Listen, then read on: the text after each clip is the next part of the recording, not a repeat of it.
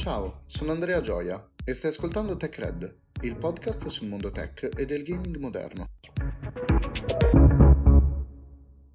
A marzo 2016 veniva rilasciato Oculus Rift, il primo visore VR per il grande pubblico.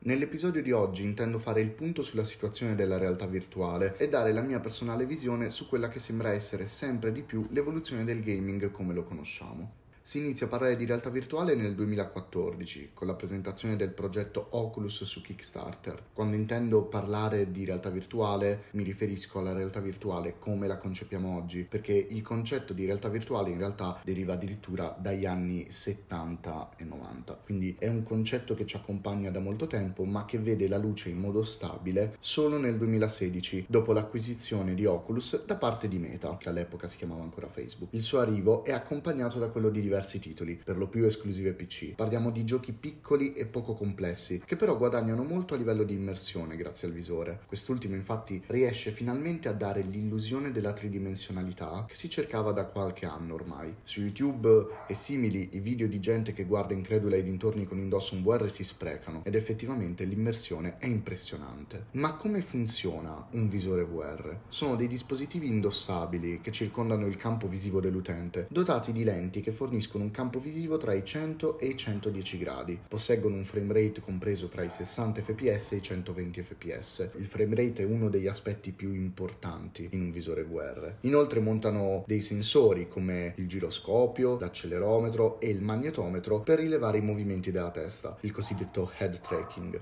Il frame rate, come ho detto prima, e un buon comparto di sensori sono fondamentali per evitare che l'utente soffra del cosiddetto motion sickness durante l'uso del visore. Il motion sickness è quel disturbo di cui soffriamo quando si avverte la differenza tra un movimento aspettato e quello reale. In pratica, quando si sposta la testa ad una certa velocità, il cervello si aspetta che l'immagine percepita si sposti di conseguenza. Questo disturbo era comune soprattutto con i visori di precedente generazione, che avevano un frame rate più basso e l'immagine era più lenta del movimento reale. Nei soggetti più sensibili, il motion sickness può condurre anche alla nausea, vomito o giramenti di testa, rendendo di fatto inaccessibile la realtà virtuale per molte persone. Infine, i visori VR posseggono un sistema audio di tipo immersivo successivo. La prima versione del visore aveva con sé quattro problemi principali. I due schermi per occhio richiedono infatti una potenza di calcolo elevata da parte del computer. Questo spiega perché soprattutto i primi giochi per VR non avevano una grafica pompata. Il secondo problema, che Oculus si porterà dietro per qualche anno, è l'essere obbligatoriamente un visore cablato. Un visore cablato, come dice il nome stesso, è un visore che va collegato ad una periferica esterna, sia essa un PC o una console, perché non ha un processore interno che sia in grado di elaborare l'ambiente virtuale che andremo ad utilizzare. Il terzo è la presenza di giochi, almeno all'inizio, poco interessanti. E per ultimo il motion sickness. Come ho spiegato prima, è accentuato dalla bassa risoluzione degli schermi e dal frame rate basso. Questo rendeva il primo modello di Oculus poco accessibile sia come prezzo che come potenza di calcolo. Gli attuali visori sopperiscono questi problemi con gli schermi OLED e con una risoluzione più elevata. Questo spiega comunque l'elevato prezzo dei visori. La scelta del visore dipende anche dal tipo di attività che si vuole svolgere. Ad oggi esistono diverse caratteristiche da valutare, quali in primo luogo il FOV e il frame rate. Il campo visivo, FOV, acronimo di Field of View, e la frequenza di immagini proiettate descritte in precedenza sono la prima discriminante da analizzare. Maggiore il campo visivo e maggiore il frame rate, migliore il visore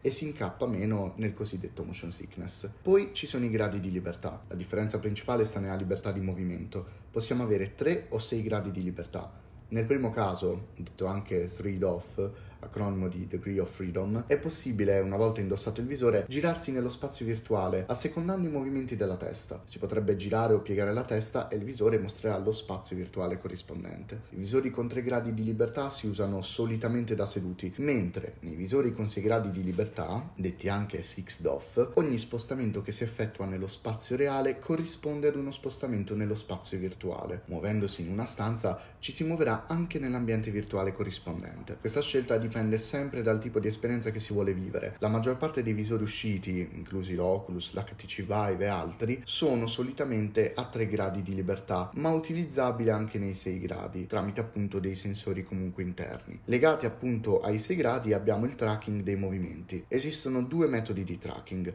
l'outside-in tracking e l'inside-out tracking. In entrambi i casi ci si riferisce alle tecnologie che rendono possibile fruire di questi sei gradi di libertà. Nel primo caso vengono piazzati dei sensori all'interno della stanza in cui si fruirà dell'esperienza in realtà virtuale. I sensori esterni tracceranno il visore, mentre nel secondo caso, con l'inside-out tracking, non c'è bisogno dei sensori. Abbiamo una serie di telecamere a bassa risoluzione montate sui visori che andranno a tracciare il mondo reale. La prima soluzione è l'ideale per ambienti più grandi che però devono essere appunto forniti di sensori. Si usano spesso nelle arene gaming in realtà virtuale. Un visore con una tecnologia inside-out tracking può essere usato invece ovunque, ma muovendosi in grandi ambienti può portare a un effetto di deriva. E infine il tipo di controller. Ogni visore VR mette a disposizione dell'utente uno o due controller, tramite cui interagire nella scena virtuale. Posseggono tutti dei giroscopi, ma per il resto il design può essere molto differente e presentare diversi pulsanti, aree touch o joystick. Oltre Oltre ai controller fisici, tramite l'utilizzo di fotocamere e sensori ad infrarossi, alcuni visori VR permettono di utilizzare direttamente le mani. Questa tecnologia viene definita hand tracking per interagire con la realtà virtuale. Il primo modello di Oculus era accompagnato da titoli per VR che, come detto poc'anzi, non erano un granché Paradossalmente il VR diventa virale grazie ad una serie di mod che permettono di giocare a titoli già esistenti nell'ambiente virtuale. GTA 5 con la sua modalità in prima persona si presta incredibilmente bene a tale ruolo. Essendo delle mod, ovviamente i titoli che venivano giocati erano giocati con una risoluzione per occhio molto bassa, aumentando così l'effetto di motion sickness e non molti giocatori riusciranno all'inizio ad usufruire per bene della realtà virtuale. Qualche mese dopo l'uscita di Oculus Rift, anche PlayStation rilascia il suo visore VR. Un visore a basso budget, che infatti utilizza la PlayStation Camera per il tracking della testa, ma che funge allo scopo accompagnato da alcuni titoli interessanti. L'uscita su console dà un bel boost al VR, che inizia ad essere considerato anche dai produttori di titoli AAA e non solo da sviluppatori indie, con l'uscita di porting per VR come Skyrim oppure la versione VR di No Man's Sky, un titolo da citare che rappresenta tra virgolette il primo titolo con una grafica pompata su VR è Robinson's The Journey, titolo creato da Crytek appositamente per il PlayStation VR. Tra i modelli di Oculus rilasciati spiccano il Quest e il Quest 2. Infatti questi ultimi hanno la particolarità di essere all-in-one, dotati di abbastanza potenza di calcolo da far girare i titoli più leggeri senza essere comunque collegati a una periferica, garantendo quindi il massimo della mobilità, ma permettendo comunque l'utilizzo del PC tramite un cavo apposito. È grazie al Quest che Meta inizia ad avviare i suoi progetti legati al metaverso, come ho anche ampiamente spiegato in un altro episodio. Il Quest 2 rappresenta ad oggi il visore migliore per qualità-prezzo, rendendo la realtà virtuale accessibile relativamente a tutti. Sono usciti anche altri visori VR a parte Oculus. Uno dei migliori è il Vive di HTC, un visore dal prezzo spropositato che però ha una qualità elevatissima sia negli schermi sia nei controller che nel sistema di tracking. L'uscita di questo visore è accompagnata da quello che per me rappresenta il vero punto di svolta della realtà virtuale, Half-Life Helix, uscito inizialmente solo in esclusiva per Vive. Per chi non dovesse conoscere Half-Life e la sua importanza nell'ambito videoludico, dico solo che Half-Life ha sempre portato innovazione nel mondo dei first person shooter.